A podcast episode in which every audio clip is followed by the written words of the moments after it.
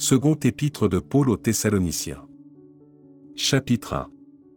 Paul, et Sylvain, et Timothée, à l'église des Thessaloniciens, qui est en Dieu notre Père et en Jésus-Christ le Seigneur, que la grâce et la paix vous soient données de la part de Dieu notre Père et du Seigneur Jésus-Christ.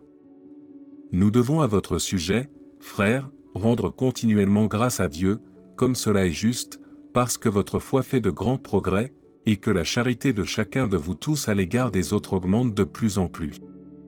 Aussi nous glorifions-nous de vous dans les églises de Dieu, à cause de votre persévérance et de votre foi au milieu de toutes vos persécutions et des tribulations que vous avez à supporter. C'est une preuve du juste jugement de Dieu, pour que vous soyez jugés dignes du royaume de Dieu, pour lequel vous souffrez.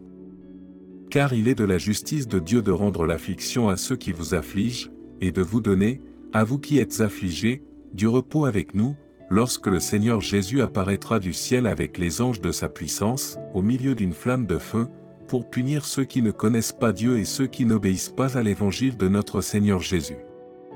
Ils auront pour châtiment une ruine éternelle, loin de la face du Seigneur et de la gloire de sa force, lorsqu'il viendra pour être, en ce jour-là, glorifié dans ses saints et admiré dans tous ceux qui auront cru, car notre témoignage auprès de vous a été cru.